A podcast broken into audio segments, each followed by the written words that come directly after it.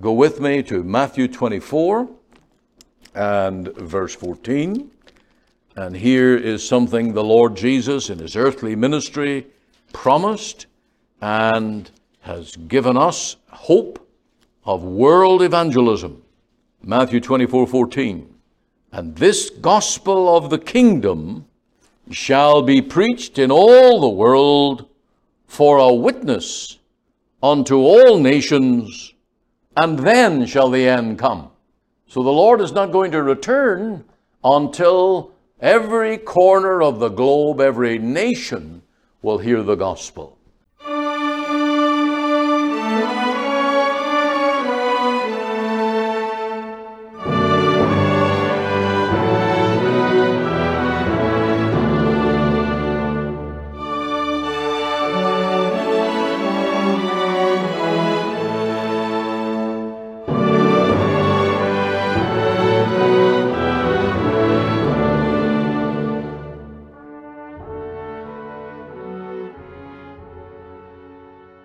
Welcome to Let the Bible Speak. This is Pastor Ian Goligher. It is a joy to bring you the message of the gospel today, and our text will be Faithful is he that calleth you, who also will do it. And as we will learn, this is a promise not just for missionaries and preachers, Christian workers, but it is for every Christian. Faithful is he that called you to be saved, to be a Christian to be a follower of the Lord Jesus, who also will do it. Just as God called you, He will equip you, and He will help you all the way to the end. And so that's our message today from the Word of God as we let the Bible speak. Then at the close of our service, we will have a little thought on Moses in the Mount. We need to be a praying people. Firstly, let's have a hymn, Go Through with God, and this is sung by some of our Free Presbyterian ministers at an annual week of prayer. Go Through with God.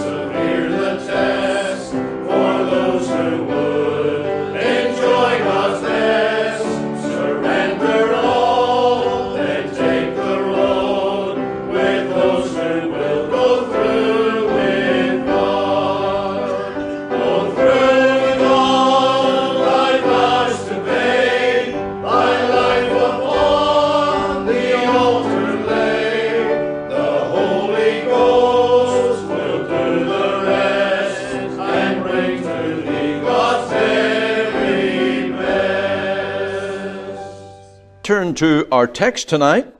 It is 1 Thessalonians 5 and verse 24. This is one of those parts of the Bible where you get a whole list of short commands, short statements, And this is a declaration of God's own faithfulness. Verse 24 in 1 Thessalonians chapter 5 Faithful is he that calleth you, who also will do it. Let's pray a moment. Father, we thank thee for the light of your word, and we pray that we will give our hearts to this wonderful, wonderful encouragement. Faithful is he that calleth you, who also will do it. Lord, truly we can say that through our years that thou hast been faithful. And we pray tonight that you will remind us and help us to rehearse these things and to rest in the faithfulness of the Lord our God.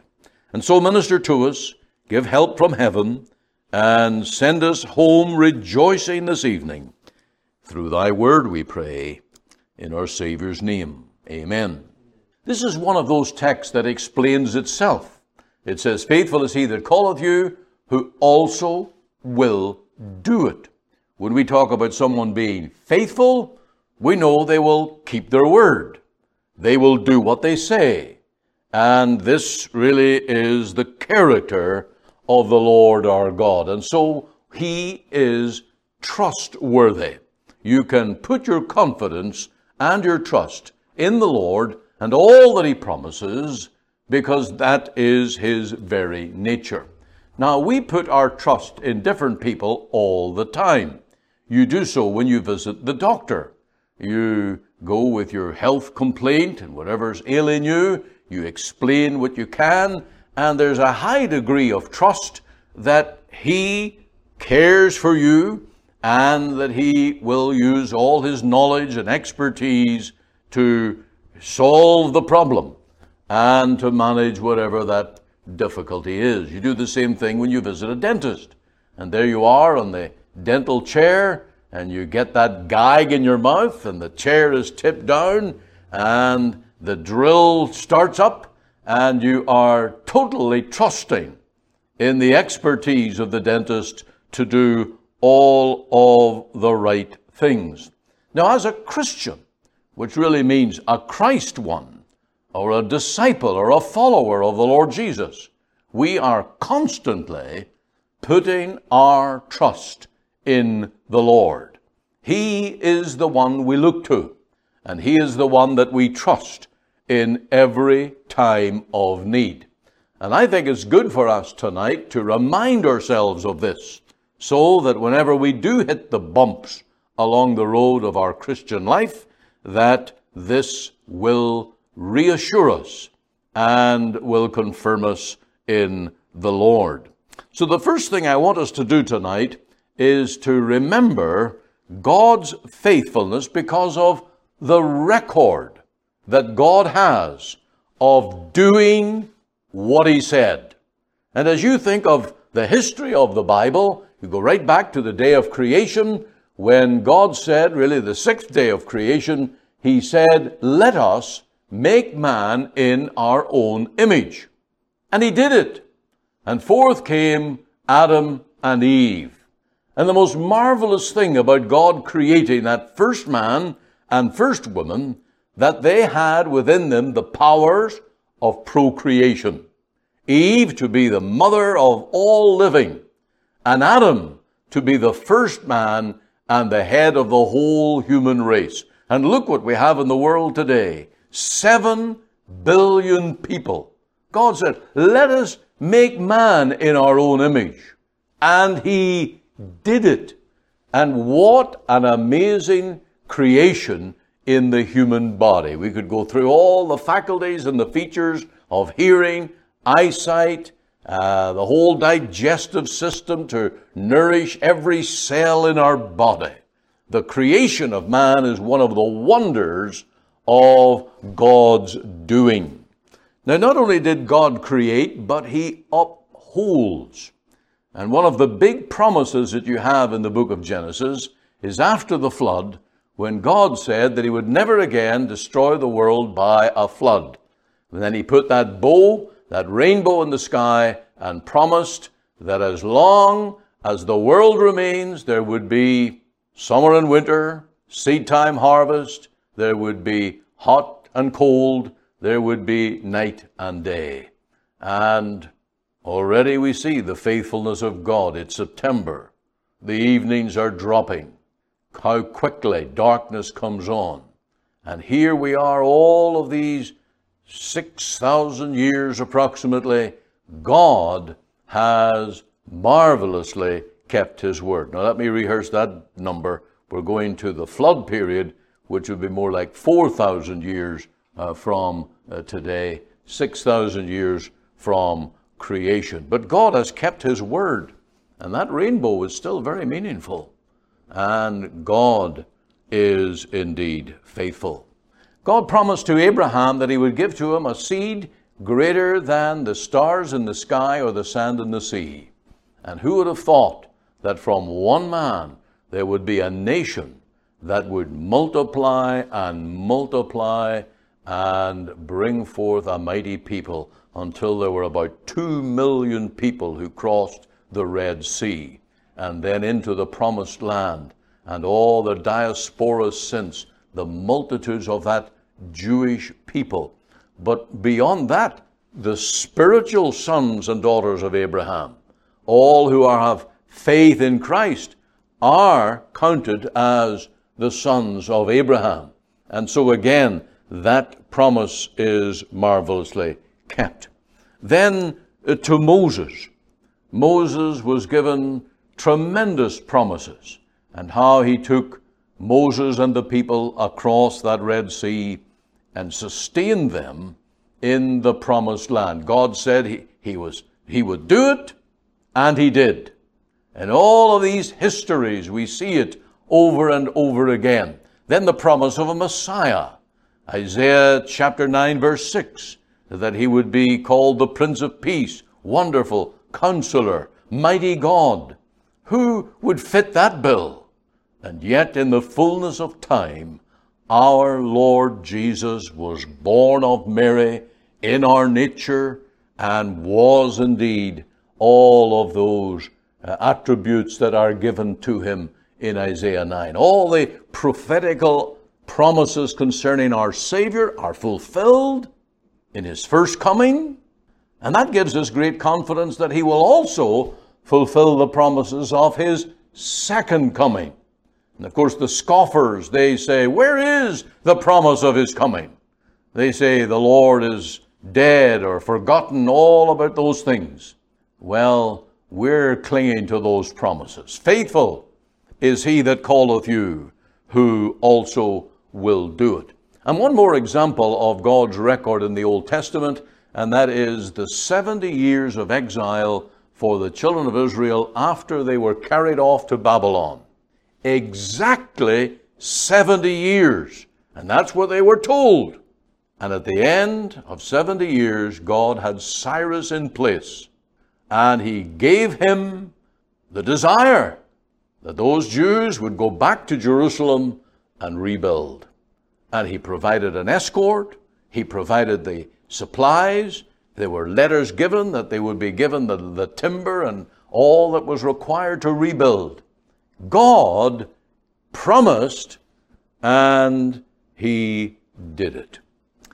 Then in the New Testament, we come, of course, to Pentecost. What an amazing time that was. And God said that He would pour out His Spirit 50 days. 50 days. And God poured out His Spirit. That's why it's called Pentecost. 50 days. And that was the beginning of world evangelism, the mighty move of the Spirit of God. Now, another promise, and here we come to our present situation tonight. Now, I want you to go with me to Matthew 24 and verse 14. And here is something the Lord Jesus in his earthly ministry promised and has given us hope of world evangelism. Matthew 24 14. And this gospel of the kingdom shall be preached in all the world for a witness unto all nations, and then shall the end come. So the Lord is not going to return until every corner of the globe, every nation will hear the gospel. And I think in our lifetime, and I speak to most here tonight that have lived a considerable time on the earth already, and we have seen the advance not just of television ministry, radio ministry, internet, and the world and the nations are all on a great network to hear the gospel. Now, I know they can hear many other things too, many things that are wicked and evil. The internet has speeded up so many things, but it certainly has advanced the gospel in parts of the world at a rate that would formerly have been unthinkable. And even now, with Google Translation and all of those services, there's ways for people to hear the gospel that were never known before. Now, the Lord also stated that in the last days there would be scoffers, a falling away, those who will mock and those who will oppose. And certainly that is true as well. We ought not to be surprised to be living in a generation where there is not just intolerance, but there is a defiance, there's a hostility, there is a reluctance to even entertain the gospel. And that is something that scares us, and yet it ought not to surprise us, because faithful is he that calleth you, who also will do it. So there's the record of God's faithfulness. And can any of us deny that God does not keep his word? Can any of us point to even an example of absolute failure to keep his own promises? Rather, uh, the other way around, we have many things that we can list. Now, another thing here that God can be trusted, He's worthy of our trust tonight because of His redeeming faithfulness, His work of salvation and redemption within the hearts of His people. Now we're here in 1 Thessalonians 5, verse, uh, chapter 5. Let's look at verse 9, where we began our reading this evening. For God hath not appointed us to wrath, but to obtain. Now, you might want to put a little mark in your Bible that the word obtain means possess. It's something we lay hold upon to obtain salvation by our Lord Jesus Christ. God never mocks those who seek salvation. All who seek find. All who call upon God to be saved from sin will possess, they will obtain salvation for absolute certainty.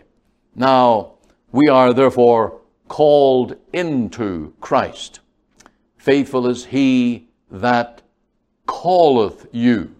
Now, I know that text might be taken by preachers and missionaries and Christian workers to spe- specific ministries. Faithful is he that calleth you to the mission field. And that would be very true. But it's also true for our souls.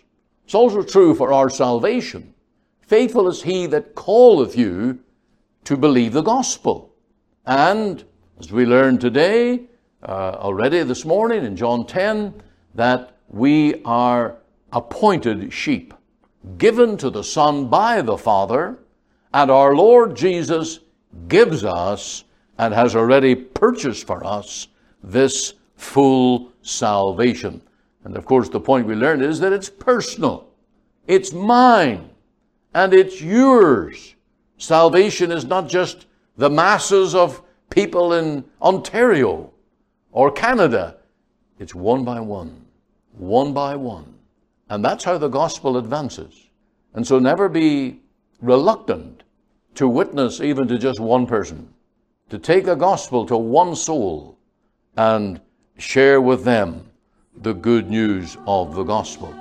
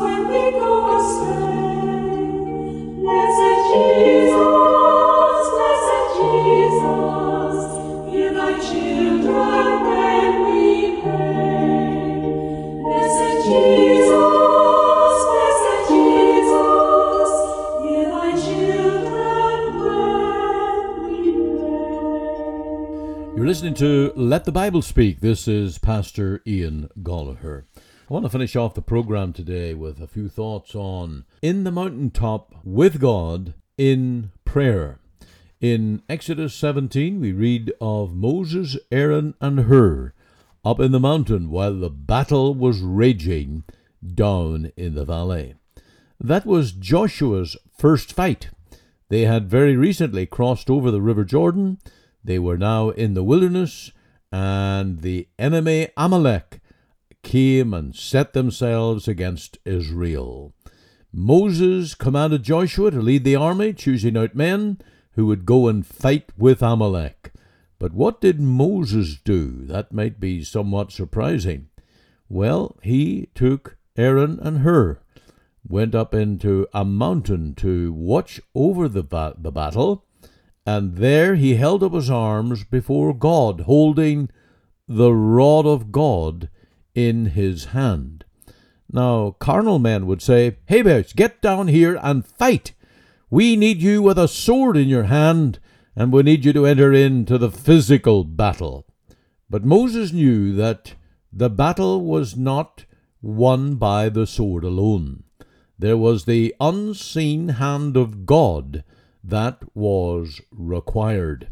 And so, right up there in the mountain, Moses interceded and he pleaded with God that he would give the victory to Joshua down in the valley. Now, the incredible, the amazing uh, thing to notice here is that while Moses' hands were held up, the battle went well. The power of God was at work to weaken Amalek and give more and more success and victory to his people Israel, led by Joshua. But when Moses' hands drooped because they became weary with holding them up, then the battle did not go well for Israel. Rather, Amalek became stronger and Israel became weaker and they lost ground. And so it was vital that during the battle that Moses held his hands in the air holding the rod of God. And therefore he needed Aaron and Hur to come alongside and hold up his arms and strengthen him. Now, that's what church prayer meetings are all about. That's why God's people pray in groups or twos and threes, or maybe the whole congregation coming together to conduct a prayer time so that we hold up one another. Now, this rod that was in Moses' hand, well, it was the same rod that uh, God used to do miracles through Moses before Pharaoh to soften his heart. And it's the same rod by which he opened up the sea, the Red Sea, and the rod that Moses used to strike the rock that provided water. And of course, this was the instrument of God's power given to his servant and to his people. Now we have a mighty weapon. We have the weapon of all prayer. And if you turn to Ephesians 6 and verse 17, you will read there about taking the sword of the Spirit, which is the Word of God, and praying with all prayer and supplication. And so, just as Moses held up that rod, we pray with the Word of God in our hands and in our hearts, and we plead with God to do as He said. Now, the lesson is obvious. It's a no brainer to see that when we pray, things go well. When we give up prayer, things go to the enemy. And this is true because prayer brings God into the battle of life. And whatever struggles and cares you have in your Christian life, you need the Lord and you need His power in your life and within your soul. Also, it's true because the whole church is called to a ministry of prayer. The tendency is that we leave this to one or to a few, but here we see that we need men who will hold up one another in the place of prayer, in the place of intercession. And where the church is at prayer, well, there will be blessing. Little prayer, little blessing, great prayer, much blessing. And Israel must have been glad that up on the mountain Moses was interceding with the rod while Aaron and Hur held up Moses' hand. So I wonder, are you doing your part to hold up the hands of God's praying people in the church? And so we should build the advertisement, the poster, wanted men to hold up arms in prayer. And we have many examples of this where the church is required to be united and to be consistent in prayer, not growing weary, but standing strong. I trust that this little exhortation will draw you to be a faithful servant of God, even in prayer. You are listening to Let the Bible Speak, the radio broadcast of the Free Presbyterian Church in Canada. This is Pastor Ian Goligher. If you missed part of today's program or would like to hear it again, you can find it archived by program date on our website. Just go to www.ltbs.ca, CA for Canada. There you can read my blog, find my Bible study notes, audio and video sermons, as well as helpful articles. Or you can go to our podcast on iTunes. We're on the air Sundays at 9:30 a.m. for our full church broadcast and Monday to Friday 5 a.m. and 5 p.m. on this station to bring you the gospel from our Free Presbyterian Church here in Cloverdale. We also invite you to our church services on Sundays 10:30 and 6 p.m. Through our website you can listen and view to our online services at 10:30 and 6 p.m. Make it your Sunday worship. Click on the Live Now button on the home page of our website. Or if you would like to talk with me one on one as a pastor, please give me a call. The phone number is 604 897 2040. The mailing address is 187 90 58 Avenue, Surrey, BC, V3S 1M6. We're located just two blocks north of number 10 Highway on 188 Street. Our website again is ltbs.ca. You can join us Monday to Friday, 5 a.m., 5 p.m. here on the station as we let the Bible speak.